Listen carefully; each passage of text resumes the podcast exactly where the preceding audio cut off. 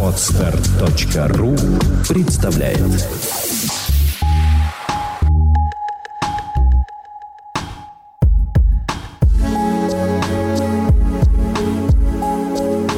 Здравствуйте, дорогие слушатели! С вами работает подкаст «Психология, миф и реальность». Я его бессменная ведущая Александра Иванова. С вами рубрика «Кот в мешке». Сегодня у нас очередной очаровательный кот, котенок, кошечка. Сейчас мы узнаем, чем проект «Чувство покоя» может ей помочь. Я ее представлю. Ольга, здравствуйте. Здравствуйте, Александра. Ну, жалуйтесь. Жалуюсь. Проблема большая, глубокая. Я ее пытаюсь решить. И точнее пытаюсь, я ее решаю по мере своей возможности. Проблема состоит в моем а, нынешнем супруге.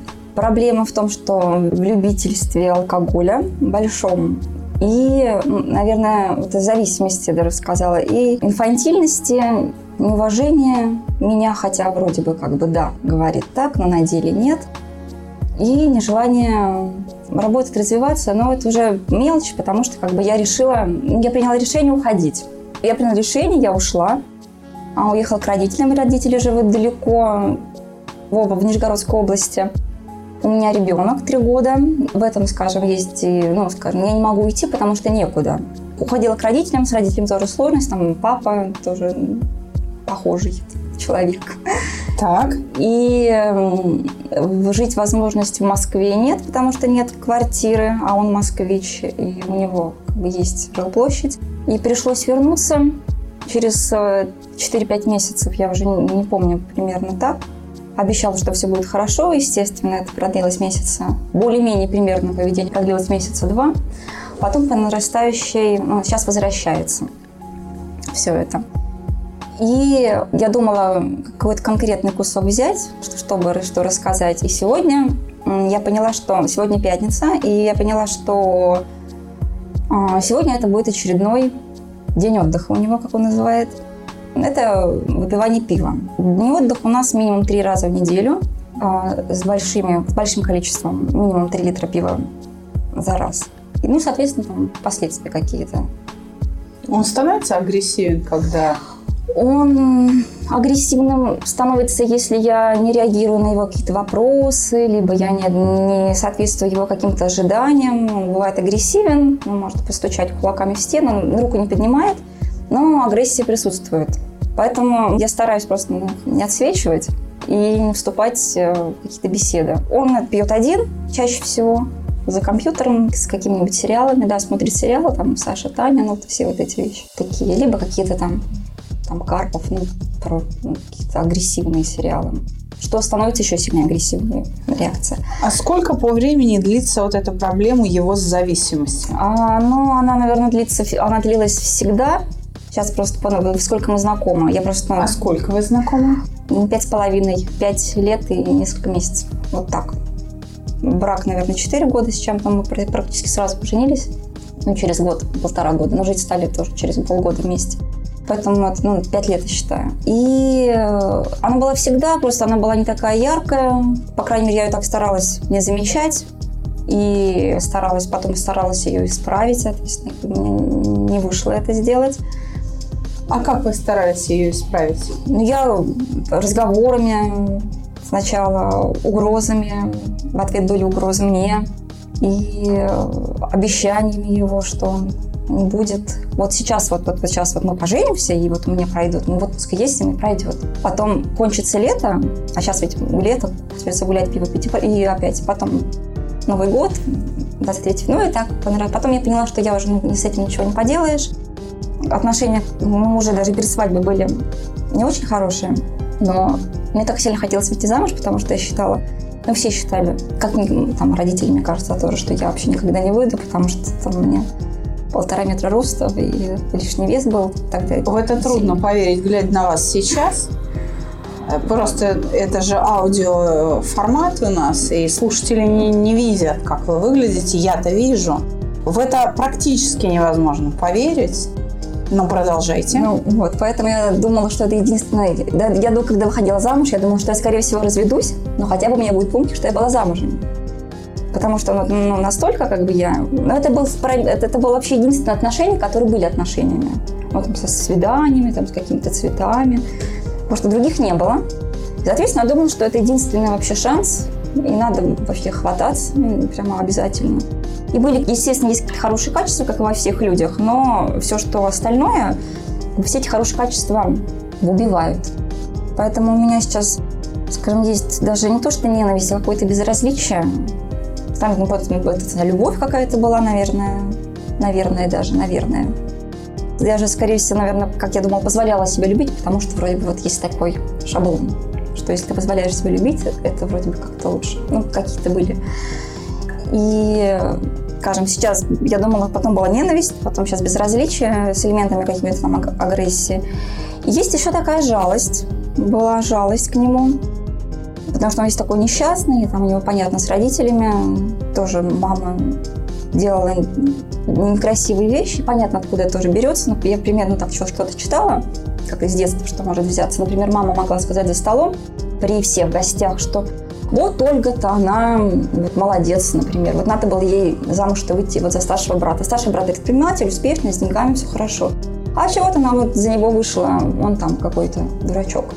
И, соответственно, мне тоже жалость к нему за то, что его мама может такие вещи говорить. Говорит, но это не, не один, не одна ситуация. Похожие ситуации были много раз, соответственно, как-то мне было его жалко. Хотелось поддержать и вкладывать в него, чтобы что-то из него сделать. Вся поддержка женская, какая она там возможная. Но потом я когда поняла, что я сделала все, что смогла, и как бы ушла, он там начал плакать, просить. Он уже был ребенок, я с ребенком уехала, ребенку было два года на тот момент, год назад. Вот, от, со стороны родителей я поддержки особо не получила, только как ты будешь без мужа растить. Несмотря на то, что они видели, как я живу и как ко мне относятся. Ну, у них модель такая, что надо, нельзя разводиться, нужно как-то жить в семье и так далее. И, ну, папа у меня проблемы с алкоголем такие же. Я, в принципе, ну, скопировала модель мамину, потому что мама тоже все жалела. И когда я в 15 лет попросила маму развестись с папой, она сказала, как же так? Как же я тебя выращу? Тебе типа учиться надо.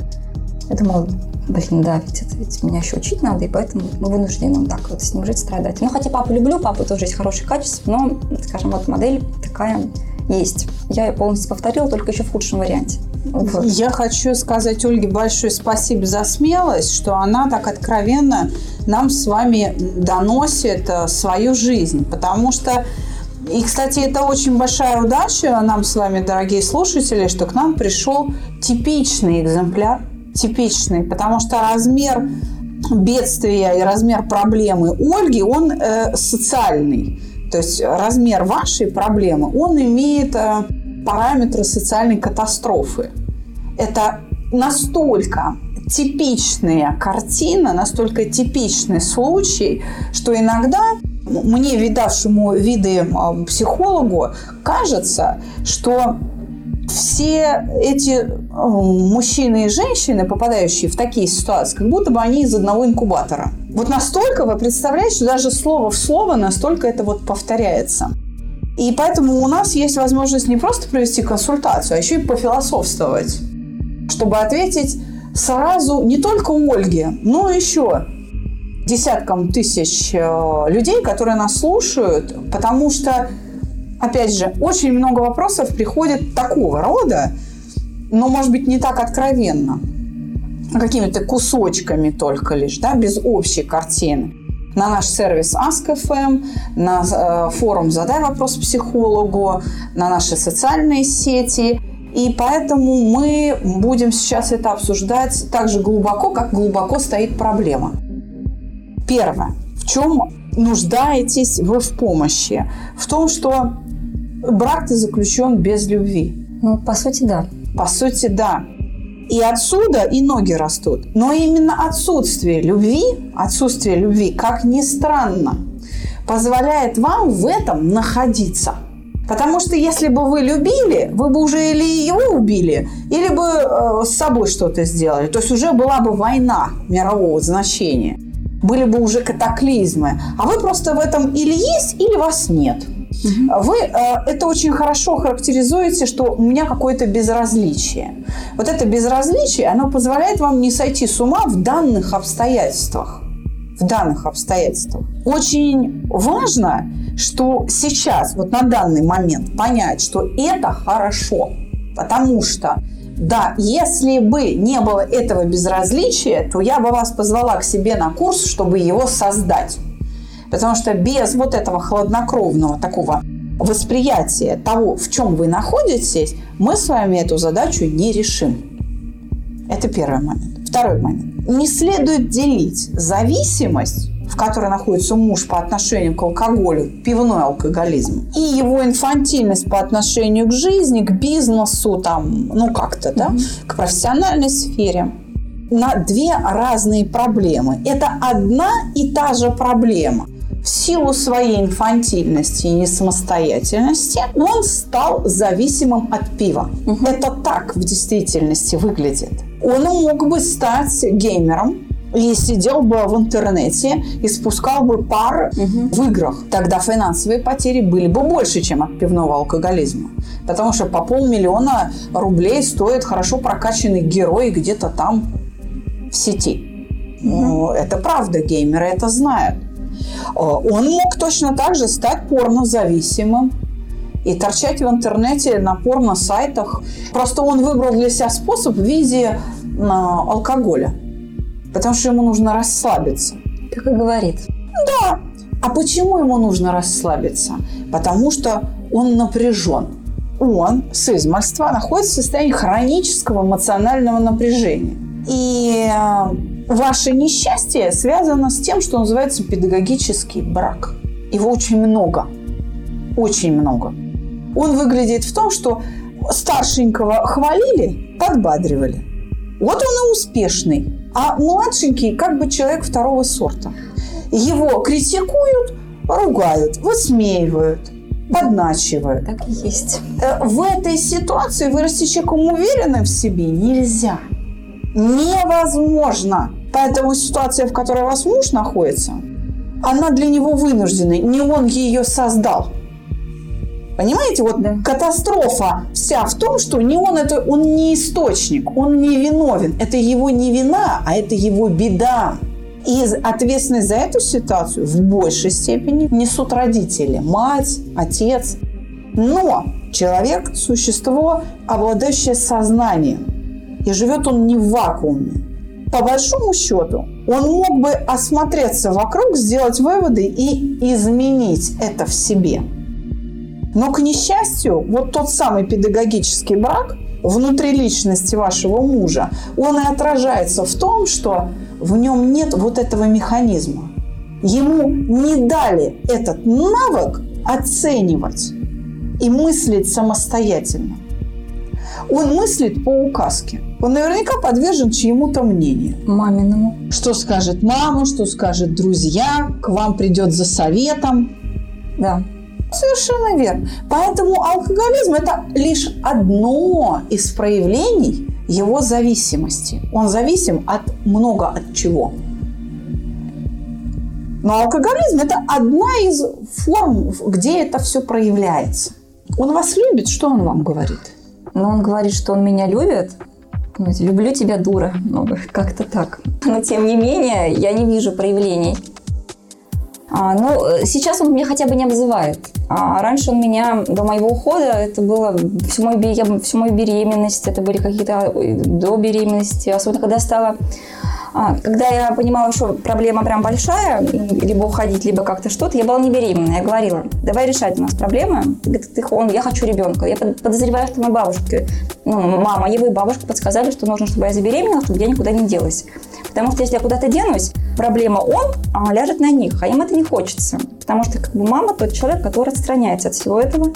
И ей комфортно, что я его тут как-то опекаю. Ну, заменила, заменяющая роль. Я матерью стала ему, скажем так, его.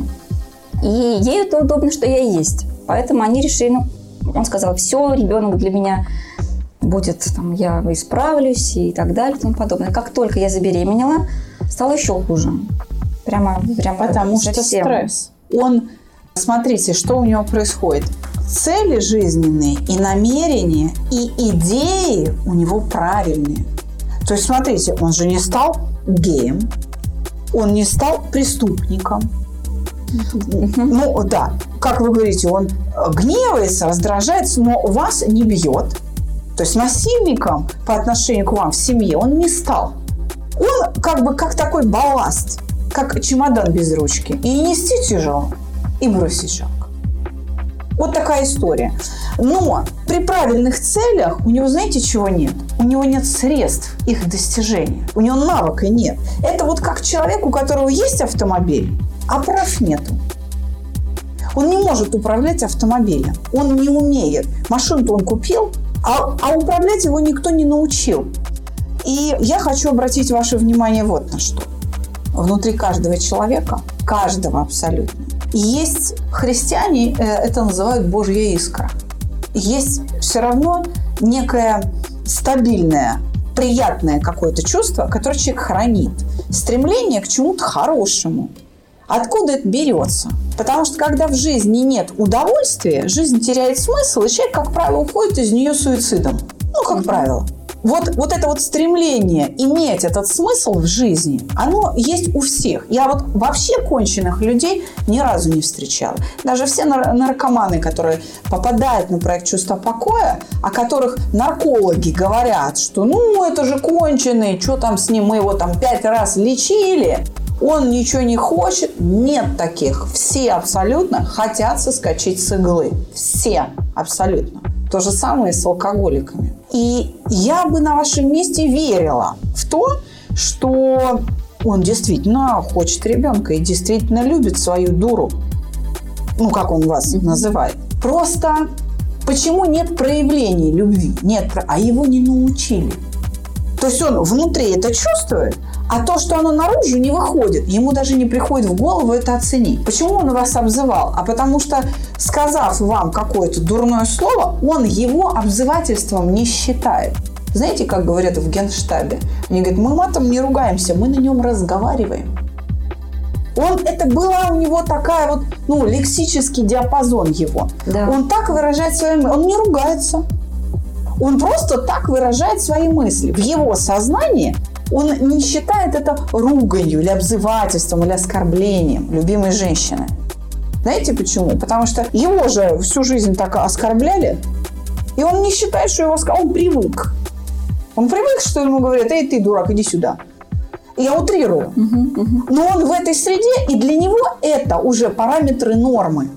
И вот то, что вы с этими параметрами нормы не согласны, потому что у вас другие параметры нормы, социальные, вот это и составляет проблему. Так вот, я почему заговорила о божьей искре, или как бы так сказать, mm-hmm. да, о неком стремлении человека к хорошему.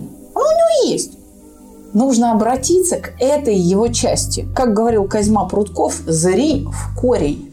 Что нужно сделать? Нужно обратиться к этой его части – и вот эту часть, вот она слабенькая, там чуть-чуть есть каких-то переживаний, их мало, но их нужно подпитывать и поддерживать и развивать, как бы не замечая проблему, не замечая проблему.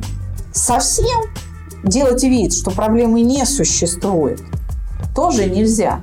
Но одно дело, когда мы сосредотачиваем внимание человека на проблеме так, что ему от этого больно – мы что делаем? Мы вызываем защитное поведение. Он говорит, да нет у меня никаких проблем с алкоголем, я же не алкоголик. А когда мы сосредоточим ровно на том же самом поведении, только так, чтобы ему это было не больно, а для этого нам и нужно ваше вот это безразличие и хладнокровие, которое сейчас спонтанно возникло, слава богу, тогда не будет психическая защита срабатывать, тогда он начнет слышать критику его уши откроются, он будет доступен для разговора об этом. В таких ситуациях действительно люди, мужчины, рассчитывают на вашу помощь, на помощь близкого человека, которого он любит. Это правда. Вы его единственная надежда. По сути. Другого способа выйти из этого круговорота жизненного у него не будет. Здесь вы самостоятельно, скажу вам откровенно, не справитесь, потому что здесь нужны очень серьезные знания о том, как управлять мышлением другого человека.